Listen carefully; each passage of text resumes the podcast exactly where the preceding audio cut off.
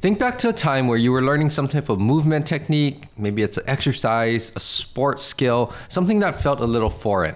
And when you're probably learning this technique, someone's teaching you that this is the efficient way that we want to perform it. And it might feel very foreign, very awkward. Basically, our body does not understand how to move in this efficient manner yet. Therefore, we have to teach our body how to program itself to actually learn how to move in this fashion. And the big question is, how do I actually do that? Because our body, our brains, our neuromuscular system, it's very plastic. If we start to train in a certain way, we're going to start to pick it up, learn, and move more efficiently. And ultimately, the goal is to do this majority of the time and be able to do it consistently and perform at that high level. So let's talk about that in this episode, and let's talk all about how to correct movement patterns, how to teach our body and learn how to move properly and move better. Welcome to the HNL Movement Podcast, where everything is geared to leveling up your performance in activities, sports, and life. Join me in my professional journey as I share my knowledge and experiences while also learning from professionals, colleagues, clients, and you with one goal in mind: how to optimize human performance. This is the right place to learn how a multidimensional approach will sustain the performance and lifestyle you desire. Welcome back to the HNL Movement Podcast. For all of my new listeners out there, thank you for tuning into this episode. And for all of my returning listeners, thank you for all of the support. You're all in the right place to hear about all of these topics that cover and deal with optimizing human performance. There's a combination of solo episodes and guest interviews. In the solo episodes, I usually cover a topic, a strategy, giving a little bit more insight as to some of the things that I have implemented, some experiences I've had, or anything that I find is interesting that I'm learning about. And for all of my guest interviews, we've had a lot of great guest interviews, great stories that they've shared, a lot of their experiences, a lot of things that we can relate to and apply to our journey. And also, if you're looking for more free content out there, check out my website, hnlmovement.com, and all of my social media channels. Everything's at HNL Movement, and also my YouTube channel. Working on putting up a lot more content in the future, so check out my YouTube channel. You can also find it at HNL Movement. And if you have any questions, comments, feedback, anything, interact with me on social media platforms, and I will be more than happy to see if I can produce some content or help in any way that I can. With all of that, let's jump into today's episode, and it's all about how do we actually go about correcting movement patterns, teaching our body new movement patterns, or just being more efficient in the way that we move. And a lot of this is going to be kind of the broad picture of concepts, what I'm thinking about, how to progress someone along that continuum to make something that's completely new and foreign into something that turns very automatic in nature. You can do it, you know that movement like the back of your hand. That's ultimately what we're trying to do with training. We're trying to get that improved movement quality, move way more efficiently, and also be able to do that over and over on a consistent basis. So let's break this down a little bit. Whatever you're learning to do, this could be with anything, right? If you're a young athlete, maybe learning how to throw or hit a volleyball for the first time, it's very foreign. Or if you're someone that's trying to perfect or change some type of skill. A good example is people that take up golf, right? And if you're trying to make some tweaks or changes to your golf swing, how do you actually do that? Of course, that's way more complex, but the process is still relatively the same. So let's break this down. The first point that I want to go over is that we need to do things or practice things with focus and intent. If you don't know where to shift your attention to, what you're trying to pay attention to, what you're trying to feel, that's a huge one, then it's going to be very hard for you to teach your body and your brain how to actually repeat that task or that movement over and over. So I'm going to break this down into two areas. One is whenever you're doing some type of drill, exercise, movement, you want to focus on exactly what you're doing. What are the cues that you're thinking of? What is your coach telling you? All of these types of things, instead of just going through the motions, both literally and figuratively, you want to make sure that you can actually focus on some aspect that you're trying to improve. Now, the second part of that focus is that a lot of times when we're moving, we need to actually feel and get that sensory feedback as to how we're controlling that movement. So for example, understand the feel of where you feel the burn, understand the feel of where you're contracting, understand the feel of how does that feel when you are in that position that you want to be in, your coach wants you to be in. You need to associate the position and alignment and movement with some type of feeling, as far as in the very beginning stages, it's just feeling where the muscle's working. As you get more and more advanced, then that feeling of course becomes a lot more fluid, comprehensive, not so much on just like, I feel this muscle working. You can feel the whole movement pattern or that control. And there's always things that we can tweak here. So just remember that with the focus and intent, do things with purpose and intent. Focus on actually how you're executing that movement.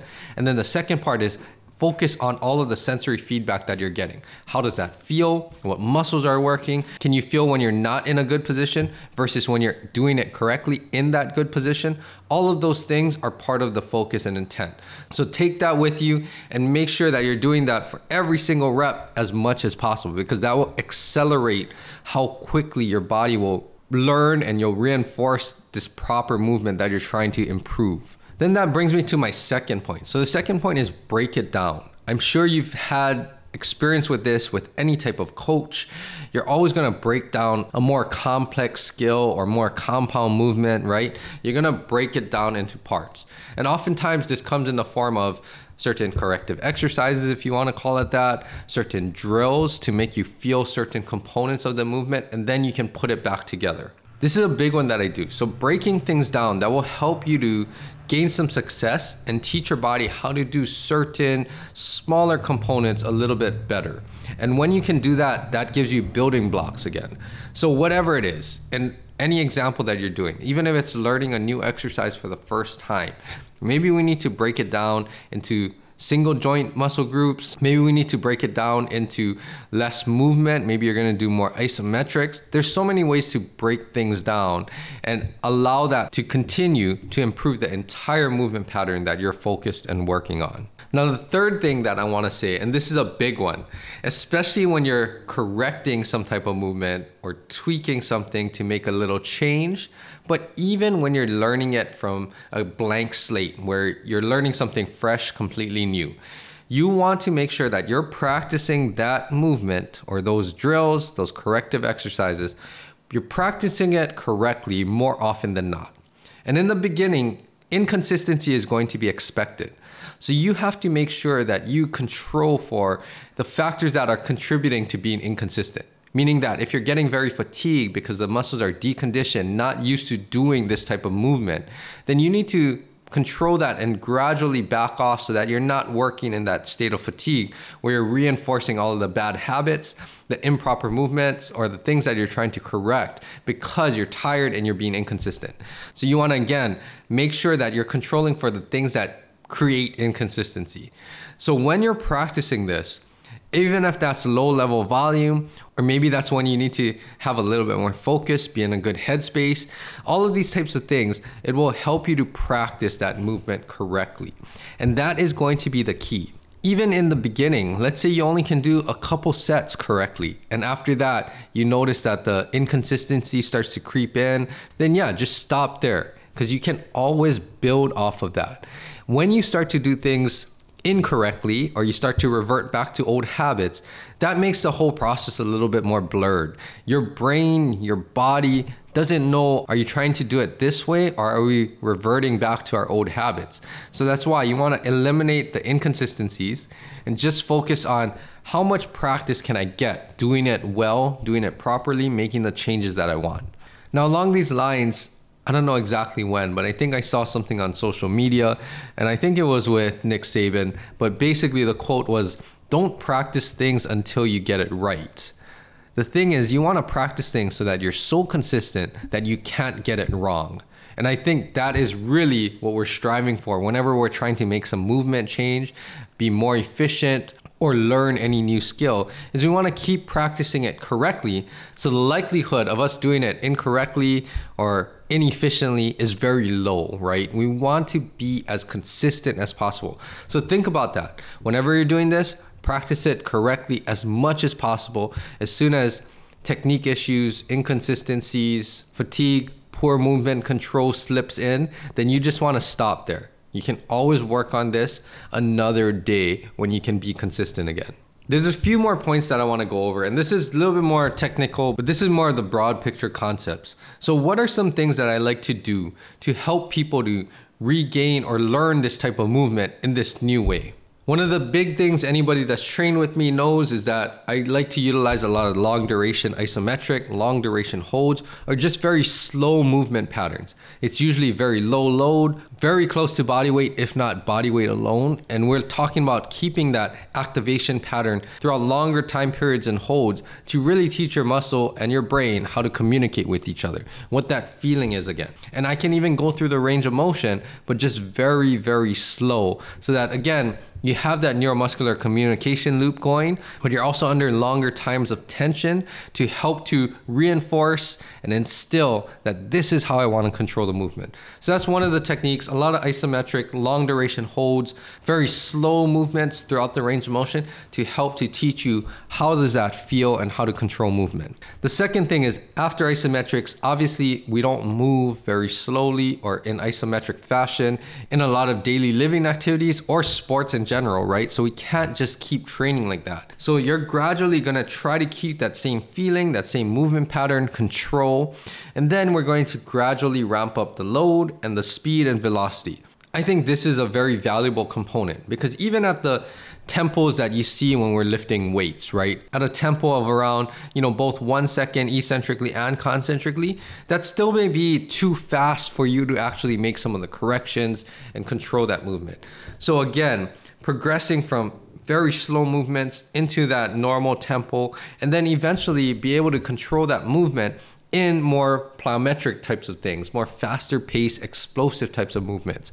It's going to be a little different at times, but again, you should be able to feel how to actually control your body. You should feel what's an efficient position that you are able to move well, produce power out of, versus a position that's leaking energy and you're very inefficient out of moving from that position. So you want to be able to, again, keep all of the things that you've worked on to correct these movements, move more efficiently, and you want to take that gradually with more load and more velocity. Then the last thing is that thinking about practicing things correctly more often than not. You want to, again, maintain that consistency, especially when we start to increase some of the variables of load and velocity. And in addition to that, of course, you want to keep that consistency very high, but you want to be able to do it without so much cognitive resources being focused on either your limb or squeezing your muscle or whatever it might be that might take your attention away from paying attention to other things. So again, we call this like cognitive load. You want to be able to do these tasks under more cognitive load, or just be more efficient with how you're utilizing or distributing what cognitive focus you have your attention focused on. So a simple example, let's say that you're a runner and you've made all of these changes. You're working on, gait mechanics, you're working on being a little bit more efficient, and you're able to do that in a very controlled environment, either on the treadmill or when you're running at the park or outdoors. But if you're running with things that take your attention away from focusing on that technique. For example, if you're running with a friend and they're starting to have a conversation with you, if you cannot maintain everything that you've worked on, right, without having your attention taken away by some conversation or things like that, then we still need to work on making sure that we can control all that movement and gradually increase the amount of cognitive load that is placed upon us. So that is something to think about as well, right? Because that you can easily bridge the gap even by yourself, right? You're going to start to increase the things that are demanding your attention, right? So in that controlled environment on the treadmill, great, you can focus on all of that. Maybe when you start to increase certain things, you can increase even just a stimulus that's taking your focus away. Maybe that's listening to music. Eventually that's watching TV or something. Eventually that can be thinking about different things or having that light conversation with someone running with you, right? And gradually progress that. Now running is pretty controlled, but now think about any other sports, right? When you're playing sports, you're under a lot of cognitive load demands, things that you have to keep your eyes up. You have to focus on the task that you're trying to do. You have to focus on the defense. You have to focus on all of these other things, right? And that's something that we need to think about, especially when it comes to correcting movement patterns. So I'm going to bring it back to that, the making the corrections, because this is important for any type of performance, right? To improve performance, but especially when we're trying to make some changes with how we're controlling movements, learning any new skill, or just doing corrective exercises to, whether it's taking that next step to really level up how you're performing in your movement, all of these types of things, take all of this into consideration. So again, a recap of some of the techniques that I like to use very briefly is long duration holds, isometric, slow movements, gradually increase the load and progress the velocity. And then of course, try to maintain that consistency as you're doing all of these progressions. And then the last component is incorporate some type of cognitive load stimulus, things that will require you to divvy up your attention and still be able to control and maintain your movement. Anyway, I hope that helped you, gave you a little bit of insight. Maybe you're going through certain things, whether it's tweaking and fixing an exercise, whether it's working on a sports skill. Take some of these components and apply it to help you to correct the movement, learn how to move more efficiently, and ultimately the goal is to improve and elevate your performance. That is all that I have for this episode. The end of the year is rapidly coming to a close. So I hope everyone is enjoying the holiday season. I hope it's not too hectic and you're not too stressed out.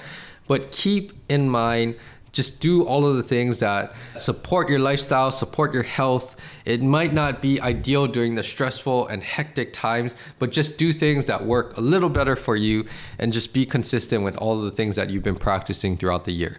Again, for more helpful resources, check out everything on my social media channels. Everything's at HNL Movement, on my YouTube channel as well. Still putting up and working on putting up more video highlight clips of the podcast episodes, so you can watch some of the video content that matches the guest interviews that you've been listening to on this podcast. And as always, if you like what you're hearing, if it's valuable in certain ways, tag me. I would love to hear how it's helping you. Also share this content with family, friends, coaches, teammates, anybody that's looking to optimize their performance.